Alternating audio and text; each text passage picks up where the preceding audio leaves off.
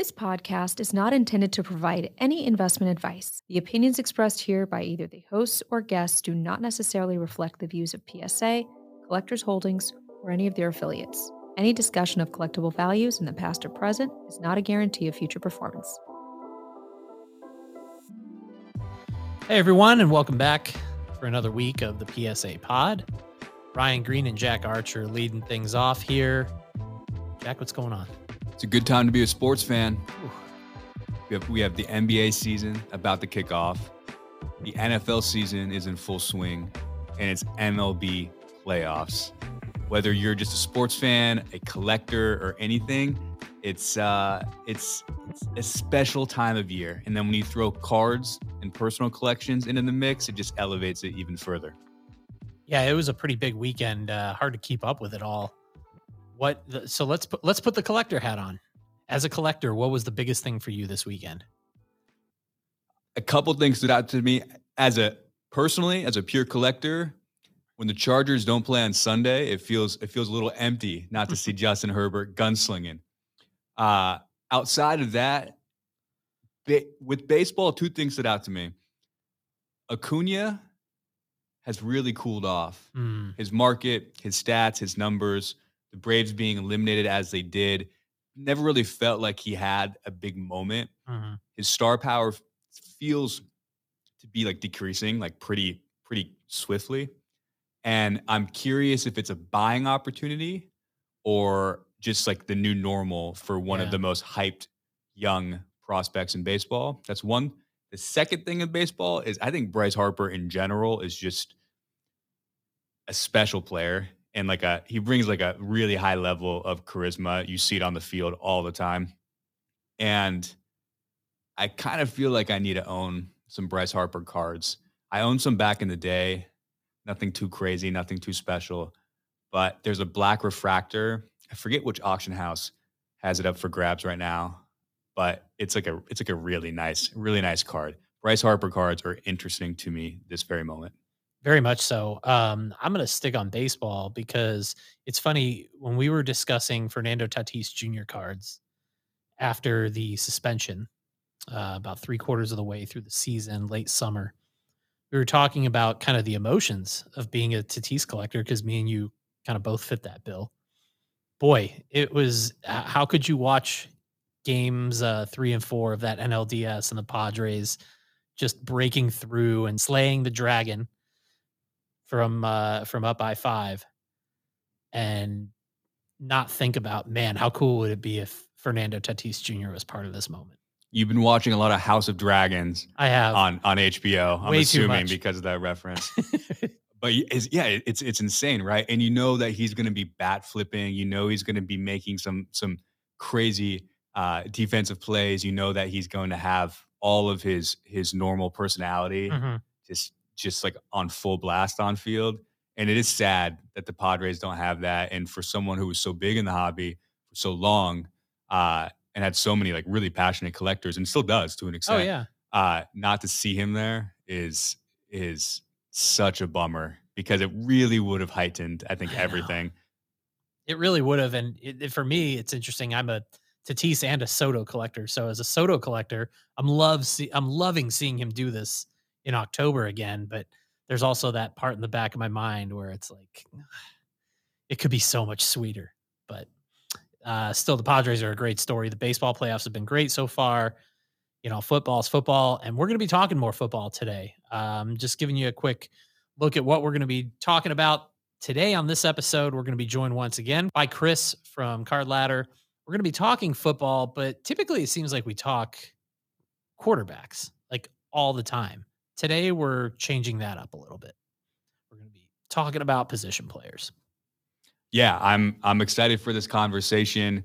It's something that people kind of continue to speculate. Mhm. fantasy football um the hobby is always focused on quarterbacks but because of whether it's you know gambling or fantasy football or daily fantasy or whatever it might be there are going to be like a- a new wave of collectors that focus on wide receivers running backs defensive players tight ends that type of thing but it hasn't really pushed the needle but recently we've seen a really big uptick and and certain position players. And so I'm excited to dive into the numbers with the master of stats and pricing, Chris McGill.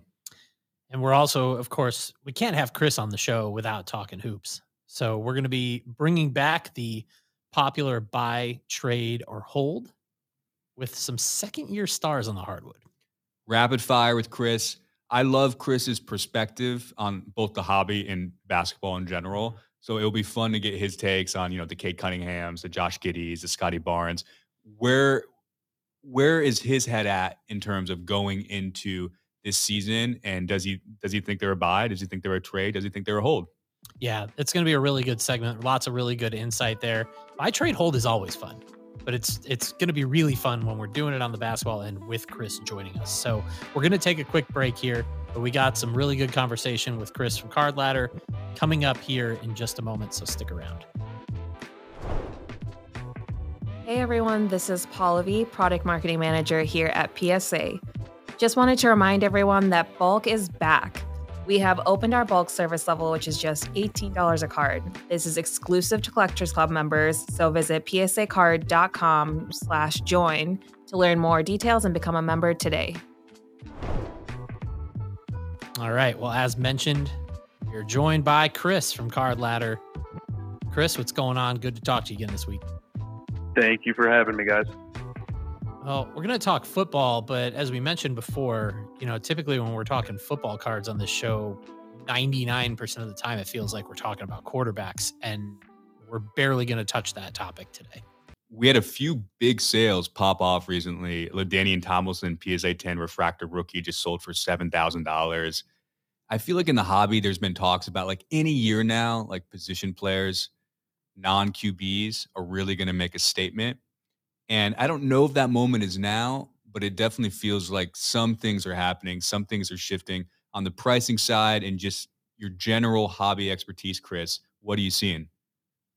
Yeah, well, that LaDainian Tomlinson sale is is a big one, uh, and I think it sent small shockwaves through the non-quarterback collecting community, which does seem to be growing in size and momentum. So that card that you mentioned, Jack, that sold for seven thousand, it is like you said, it's Topps Chrome Rookie Refractor, which is number to 999, which felt much rarer 20 years ago than does today. Mm-hmm. Well, it, it, it's a Pop 17, went for seven thousand dollars, and I don't know. You know, some people might say that feels high.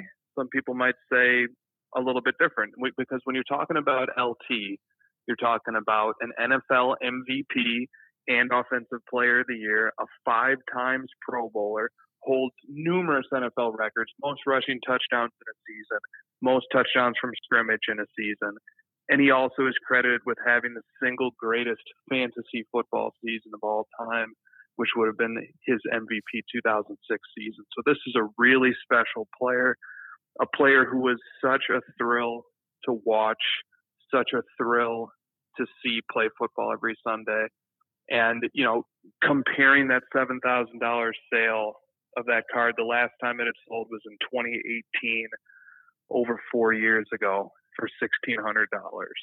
So a huge sale of a card for a very special player in NFL history. It's an iconic card too. I, I can picture it because uh, that was kind of my prime years of collecting. He's high stepping into the end zone. It's a photo taken at the Topps uh, rookie premiere photo shoot. Um, you know, a few things to unpack from what you just said there. And one of them that stands out is the out of 999. And then you compare that to Pop 17.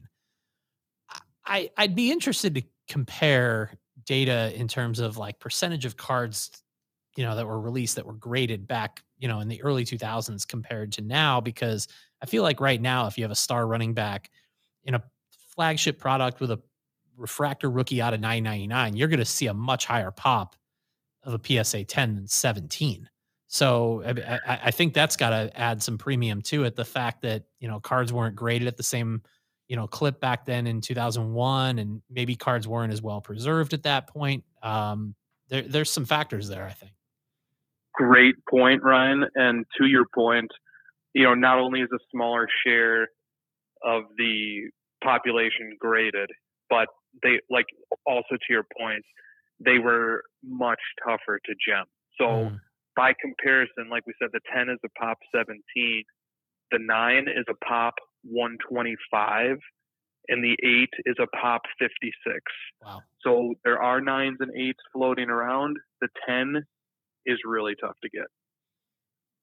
Yeah, LT with the with the visor. Mm. I think a lot of people like they're they're they spent a big chunk of their youth watching him just completely dominate the NFL.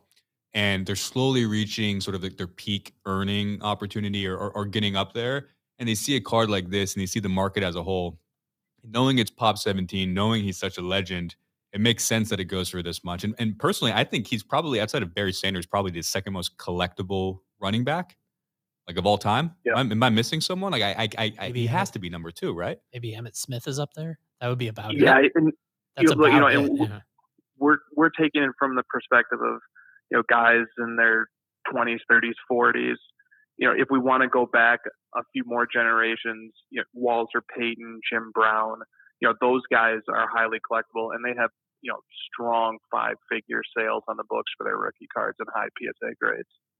A lot fewer cards though.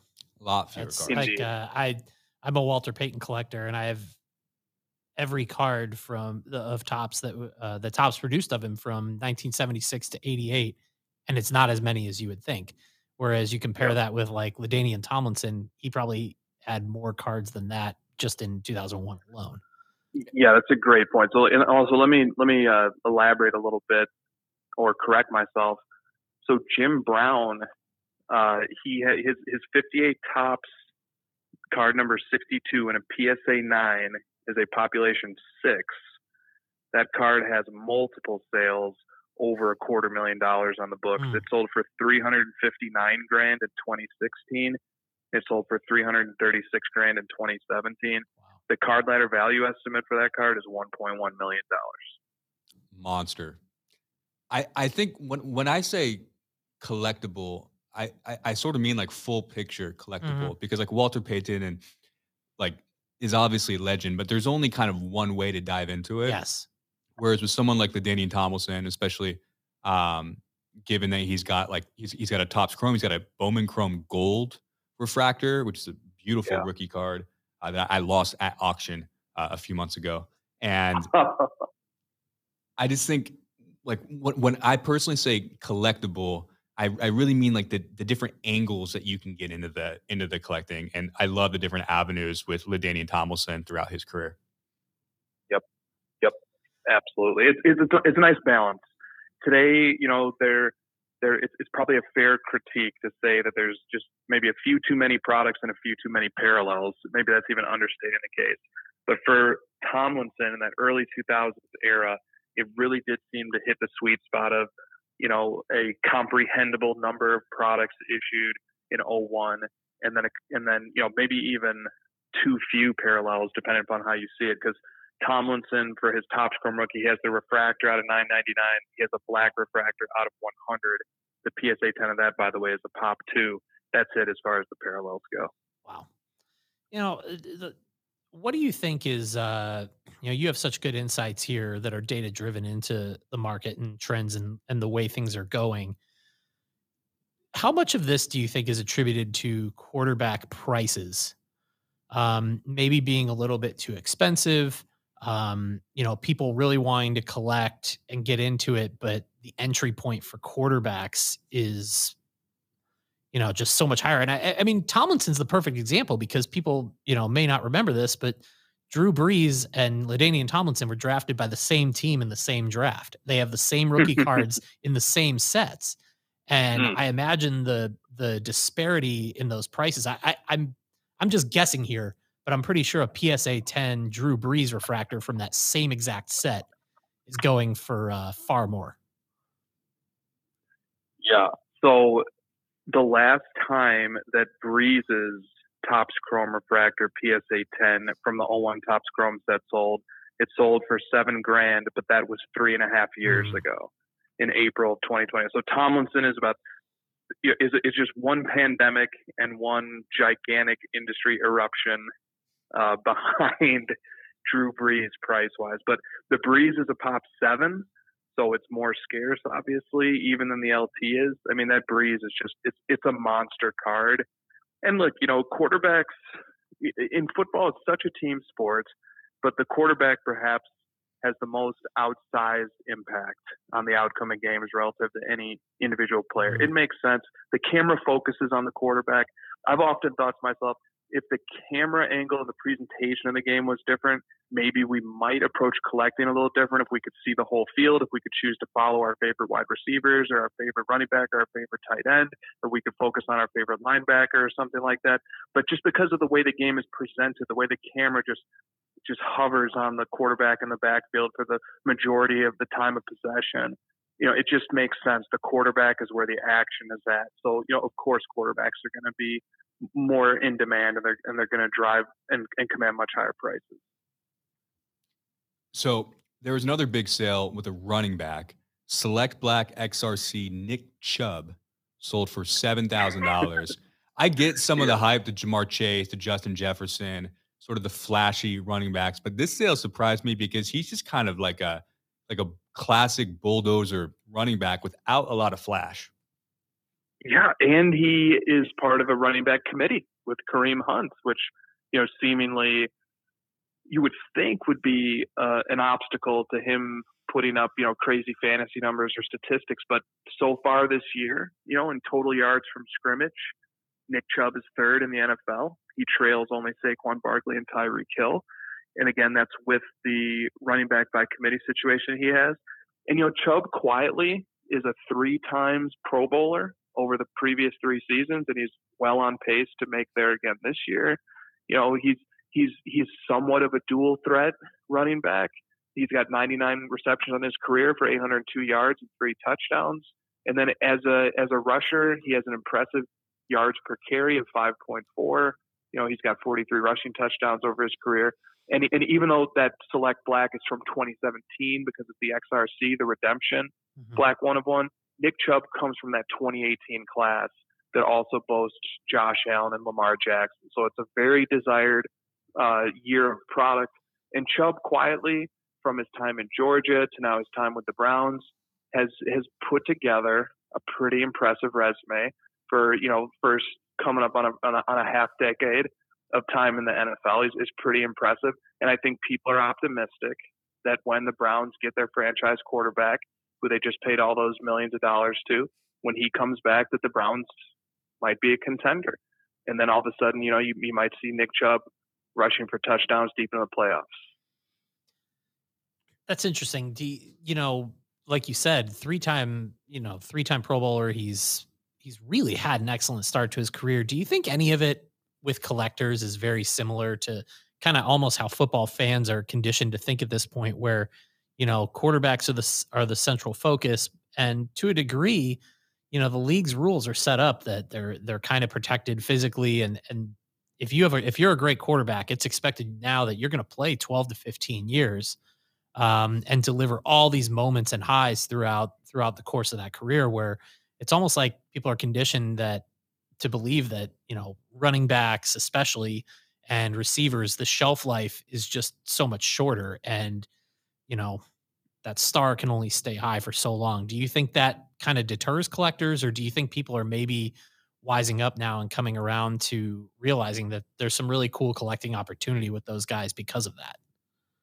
Well such an interesting insight there on a number of levels. So you know, first of all, it that makes the all-time greats, the Barry Sanders, the Emmitt Smith, mm. The Randy Mosses, the Jerry Rices. Jerry Rice had a 19-year NFL career, I believe, yeah. from 85 to 2004. It makes those guys, and like Rice, you know, his total yards, he has 22,000 yards. The next closest is 17,000. I think it's Randy Moss. Like it makes those accomplishments seem so untouchable that it certainly lends some level of collectability, I think, to those all-time greats from bygone eras. So that, that's like one thing that jumps out at me from your observation. And then, you know, it, it is true that there certainly seems to be running back by committee. What have you done for me lately? I think wide receivers do have still have longer shelf lives. We just saw Larry Fitzgerald play maybe 17 or 18 seasons and just retire very recently. So I, I think wide receivers still can have long careers uh, if they're productive. I mean, like Cooper Kupp is just not hitting his stride. I think he's 29 years old. With running backs, I think that's the most risk that a mm-hmm. collector can take on in terms of wanting to watch a player over a long career. Running backs seem to be cycled out with impunity. Eh, you still do have a Frank Gore. You know, you still do have guys who can have long careers, but it seems exceedingly rare. But you know, it, the NFL stands for not for long for a number of reasons, and and obviously it means many players don't last for long, but also trends. Trends can change quickly. You know, we're seeing dual threat running backs emerge. What happens when some of these running backs start getting a little older? Do they transition to wide receiver roles? Do they still continue to play but take a diminished role? I think there is still some text yet to be written in this chapter of skills position players in the NFL but there's a lot of credence to what you're saying, and and it is concerning that you might only get to watch your favorite skills position player play for a small amount of time compared to a quarterback. There are some fun wide receivers in the NFL right now. I'm just thinking about like the last 20, 30 years, some of the most collectible wide receivers. Mm. You mentioned Jerry Rice. I think Randy Moss is right up there. Uh, Larry Fitzgerald, I think is is, is highly collectible. Uh, and I think over time, like in hindsight, that level wide receiver outshines a lot of the quarterbacks around that era. Justin Jefferson is one that's sticking out to me right now. Uh, I'm a big Ja'Marr Chase fan. Like I really, really like watching him play. Uh, the Justin Jefferson PSA 9 Prizm Gold just sold for $5,500. That's someone that like, I, I could really picture having a, a really long, incredibly successful career.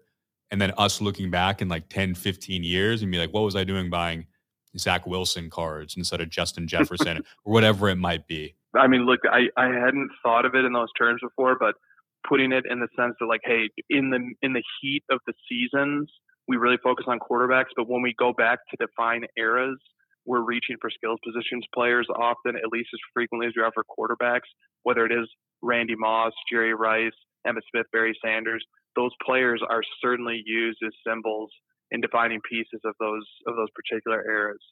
Justin Jefferson is off to you know a Jerry Rice caliber start to his NFL career. Now remember, Rice did it for what 19 or so mm-hmm. seasons. Jefferson is in his third, but so far he's been a two times Pro Bowler for his first two years. Also made All Pro second team. Uh, so far through his career, he has 236 receptions for 3,500 yards and 19 touchdowns. And then this year, he's he's even better. You know, he's fourth in fantasy points uh, so far this season behind Diggs, Kupp, and Hill. And you know, if we adjust for the fact that he's only 23 years old, you know, and the three guys ahead of him are seasoned vets, he's just ahead of the curve. He is absolutely ahead of the curve, and he's an electrifying player to watch. He makes Kirk Cousins look like a great quarterback. yeah. I, I was gonna make a joke, but I, I, I don't want to throw my man Kirk Cousins under the bus right there. too All late, right, too late, too late. All right, Chris. Let's let's transition to basketball. Uh, I know you and I couldn't be more hyped for the NBA season starting. It's Tuesday. We're gonna play a little game called Buy Trade Hold. Ryan and I have done this a few times on the podcast, but we're gonna throw you a handful of second year players with cards readily available. Especially these are especially interesting because they have a lot of products that either just released or about to release. So if if you're listening at home, listening in the car, at the gym, wherever you are, there's a good chance that you can buy these raw, send them in and get graded, and then and then get some pretty good value out of these if you believe in these players and and and and, and want to collect these players. So I'm going to throw a few names at you, Chris. I kind of want your rapid fire, quick reaction about things. So let's start off with the number one pick with Cade Cunningham. Cade Cunningham, Luka Jr. Uh, I don't like the hmm. Detroit Pistons prospects for this year. I, I think there's still a few players and a few years away. I'm not super high on Cade. I, his cards command very strong value right now. Uh, I, I, I like Cade. I think he's a terrific player. He's an underrated player by the NBA media, but there are several mouths to feed on that Detroit Pistons offense. I, I think, you know, if, if I was in a long term hold situation, maybe I would you know take some stabs at Cade, but right now I'm I'm passing on Cade. That's a trade. All right, good insight. Next up, Scottie Barnes. Oh, what's not to like about Scottie Barnes? Two way player. Raptors are a lot of people's dark horse pick to go far this year. I'm a buy on Scottie Barnes. His cards are still cheap relative to some of his peers. Look, you know, all, all these uh, the off season uh, workout video hype, him locking up James Harden. I, you know, I, I'm not supposed to buy into that. You know, the, selective mm-hmm. editing, etc. But I can't help myself. I like Scottie Barnes. He's a buy to me. I like Scottie Barnes too, and I know everyone on this call right now are just Prizm heads through and through. The the 2021 Prizm had the 75th anniversary, the red cracked ice with like the diamond logo mm-hmm. on it. It yeah. looks with Scottie Barnes and then Evan Mobley and, and Jalen Green as well. Just that awesome red color match with that cracked ice look and the 75th anniversary. I think I think long term those are those are pretty interesting cards. Oh yeah. Plus he plays in Toronto. Great city, great market, great, great uniforms, they, great uniforms, yeah. everything about it. They, they got Drake involved. You know, there's like a whole there's a, there's a really cool vibe when they're winning. Yeah. Talent development in Toronto is amazing. The system is amazing. It's a very avant garde style of basketball where they just pretty much roll out five guys who are, or four guys who are like six foot eight to six foot ten and can play multiple positions. They put them with Freddie VanVleet. It's just, it's a really fun basketball culture to, to be a stakeholder and if you're a Scottie Barnes collector. They've got a lot of their picks left too. Oh yeah. So their future is very, very bright. All right, Chris, next up, Cleveland Cavaliers, Evan Mobley. Well, you know, I think it's overstated in this hobby how uncollectible bigs are. I think bigs are more collectible than the stereotype might be. Mm-hmm. I like Evan Mobley, but there's going to be a lot of offensive firepower coming from Darius Garland, coming from Donovan Mitchell, Caris LeVert, even Jarrett Allen's going to get his touches and get some get some points too. Mobley is a terrific NBA player, adds a lot of value. Collectability wise, he's not that high for me, but there are USC collectors who like Evan Mobley. He's he's going to project very well, but I, I'm a wait and see on Mobley.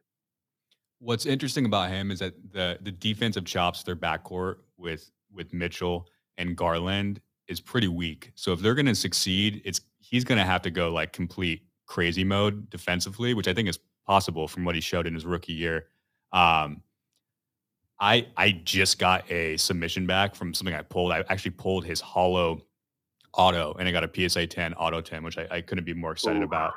But I'm sort of like I'm thinking right now, I'm like, do I do I try to trade that right now to get in something else? Do I keep it? Like that's a pretty big card. Uh, but I'm I'm with you. It's just like the collectability of his position. There's a lot of mouths to feed in Cleveland. Uh, not sure how that's gonna work out, but probably keep the card. We'll see. All right, man. Next up, we got Josh Giddey, Oklahoma City Thunder. I'm out on Josh Giddey. Trade, trade, trade. I, Josh Giddey is a good player. He is like a triple double threat potentially, but if you look at the talent that's on the Oklahoma City roster and the fact that they've still got so many picks over the next few years, if if if a star is going to shine on Oklahoma City, it's going to need to be a truly transcendent player, or else they're going to get rid of you so they can continue tanking until they get that transcendent star. Josh Giddey's a type of player who you know can put them into purgatory for a period of time and just be in that sort of middle of the middle of the pack Oklahoma City team if he's one of your best players. He could be maybe a third best option on a championship team or a fourth best option. I don't like the collectability of a player like that. You know, but with that said, here the, the, the bull case for Josh Giddey is he's he's very talented and, and productive for especially for his age. Coming from Australia, there's going to be a built-in collector base for a guy like that. You know, there's there are lots of things to like about Giddey, but I'm out. I I wouldn't be holding on to Giddey cards. I'd be trading them and trying to get into a player with more upside. Jack's ready to throw hands. No, I giddy up, baby. uh, no, I I agree with you in in some ways. I'm I'm I'm I'm higher on Josh Giddey personally, but I think I factor in like the the marketability potential with a lot of prospects as well. And I think between the Australia connection and just his general personality, I think there's there's a lot of room to sort of increase the collectability with Josh Giddey. But I also think he was like re- he was really really good his rookie year, and his skills are pretty raw. And I think there's a lot of upward maneuvering for him to develop over the next couple years. I'm not sure if he's going to be the guy for any team, or even the second best player on a championship team, but his cards right now are so low in price compared to some of his peers that I think it's worth taking a flyer on if you're if you like the flashes that you've seen so far. Plus, he looks like Sean from Boy Meets World, which is a plus.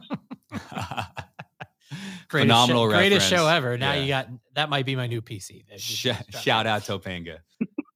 All right, uh, Jalen Green, Houston Rockets.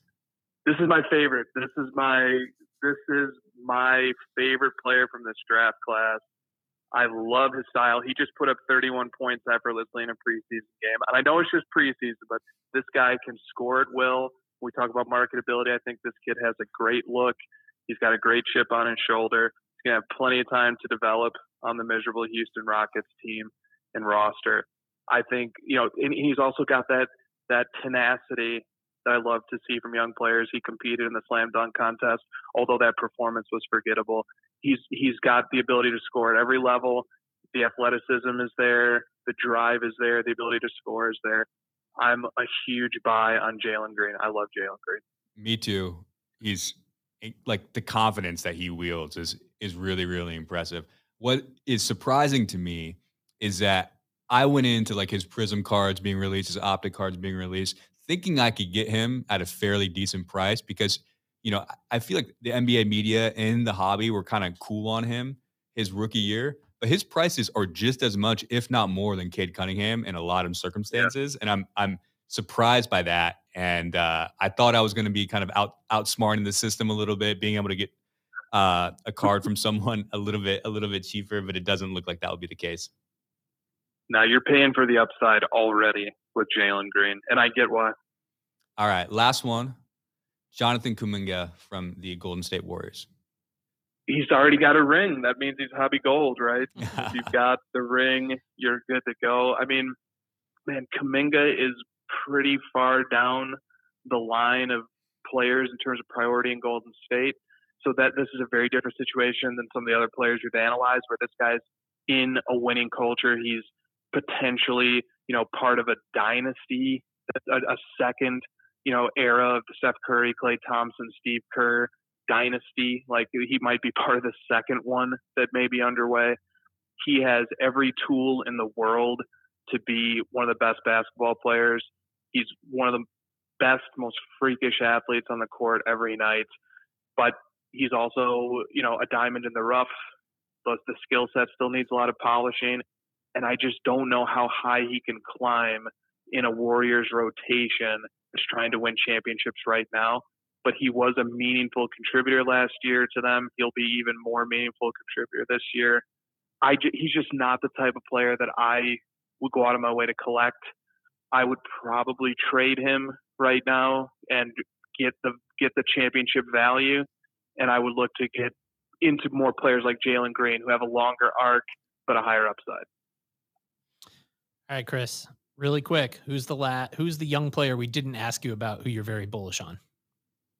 Oh man, I, you guys hit all the big ones, I think, or at least from the Okay. second year. Yeah.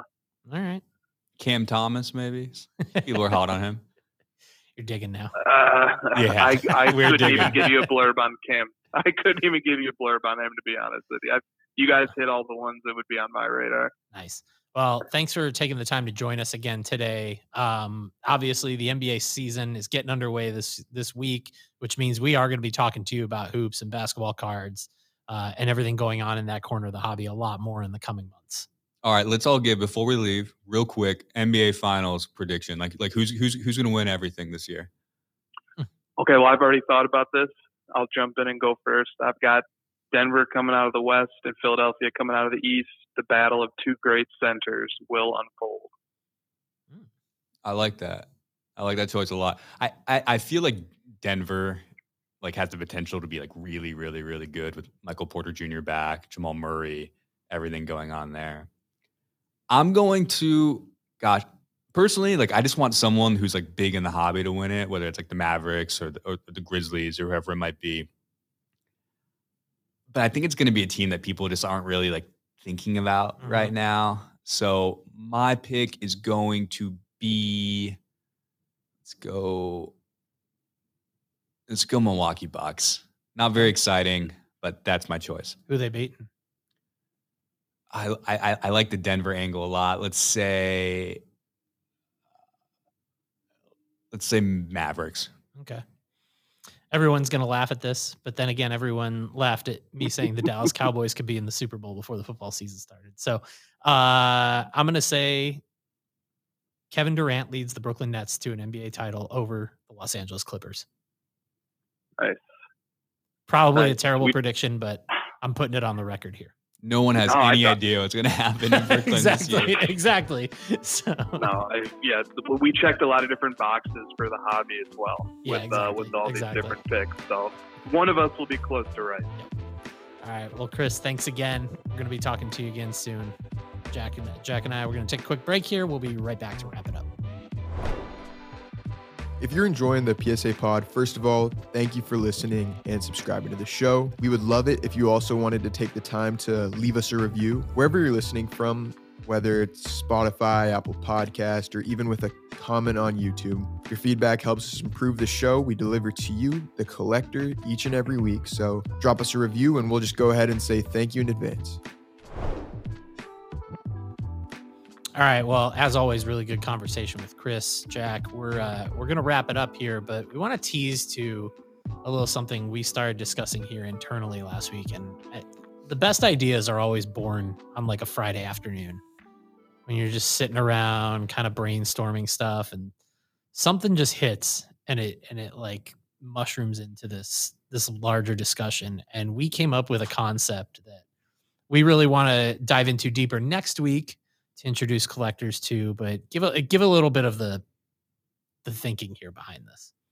So it's called the COR score collectability over replacement. Inspired obviously by war, Yep. wins over replacement. And why war is so good in baseball is that it allows you to compare players from from different eras accurately and effectively because the game has changed so much over the last 100 plus years that it's not necessarily fair to compare Joe DiMaggio to Alex Rodriguez to um, Derek Jeter to uh, Ronald Acuna, whoever it might Mhm, be. mhm. Uh, but war kind of evens everything out and allows you to sort of judge a player on a consistent scale throughout history. So the idea of this is how can we compare different players from very different eras and very different card choices and a lot of different factors and come up with a consistent score from that we can sort of apply to any player uh, to sort of determine what kind of extra juice their cards might have. So we really put a lot of thought into this, like just over the course of you know an afternoon. A silly amount of thought. yeah. Yeah. but like we may still be missing some things here. So we're going to talk a little bit about some of the factors that are being calculated into this weighted scoring system that we've come up with so far. Jack will share those. If you have some things that maybe we're not thinking of and uh, that maybe you think should be factored into the COR score at PSA card, tweet at us. Let us know what you think about this. Um, because you know, we want some some some market feedback because maybe didn't cover everything, but I think we're pretty thorough here. Jack, what are the what are the key pieces here that make up the proposed COR score?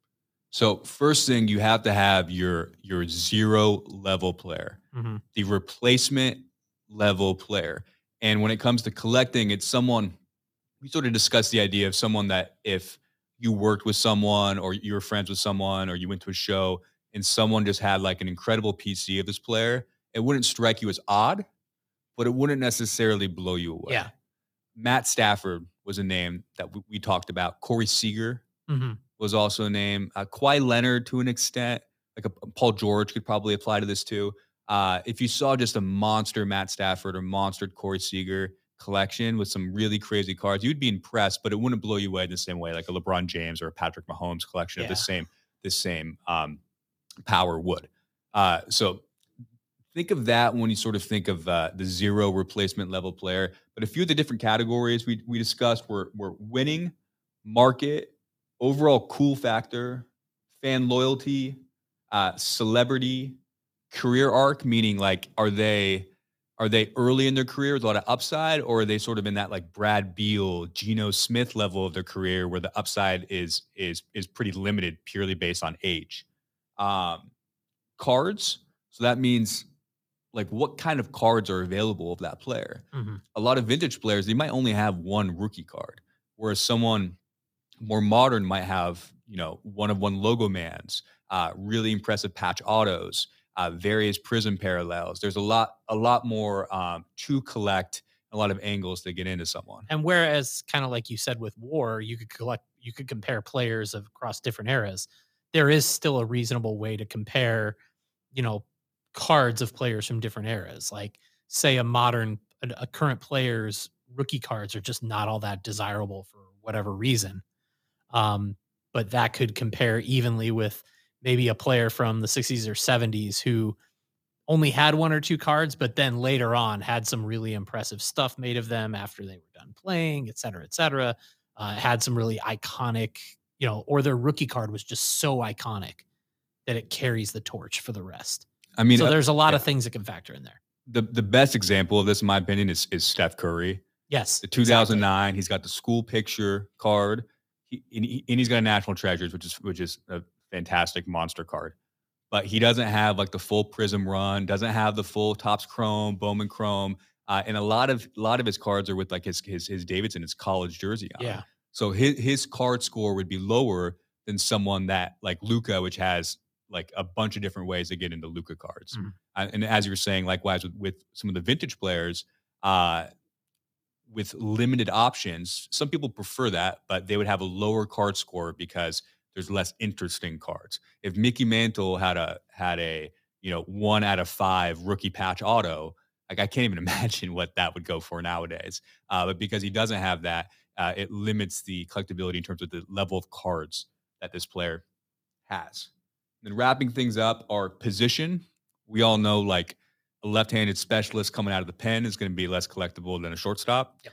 Uh, same with like centers in basketball, less collectible. Um, offensive linemen in football. You guys, you guys know that. Uh, highlights. Someone like Ja Morant would score very, very high on that. Who would score very, very low on on highlights? What do you think, Ryan? Mm. I mean, you're like in basketball, like you're three and D guy, right? Yeah, Typically, it's just, I mean, there's just not going to be a lot of like sizzle to go with the steak. I was like like Drew Brees for someone who's like kind of in the collecting Yeah. world. I know he had Not a lot of flash. He had a great, he had a great career. Whereas if I go and watch his highlight reel, I'm just gonna like, yeah, that's cool. Whereas here's another example. I was watching last week a 15 minute produced by the NFL, a Michael Vick highlight reel from his career, which of course had tons of potential and didn't live up all the way. But like his 15 minute highlight reel, I you'd have a hard time to find anything that compares to that with another quarterback. So that like the highlight reel factor. And last but not least is reputation. Mhm. Best way to describe this Kyrie is like a negative 10, Steph Curry is a plus 10. Uh, there are a whole bunch of sort of like intangible reasons for for this that we don't really need to get into, but just sort of like general standing within sports fans, within the hobby, within the public. Um, and I, I do think that plays a factor in someone's collectability and thus the prices of their cards, the interest in their cards, all that yes, stuff. Yes.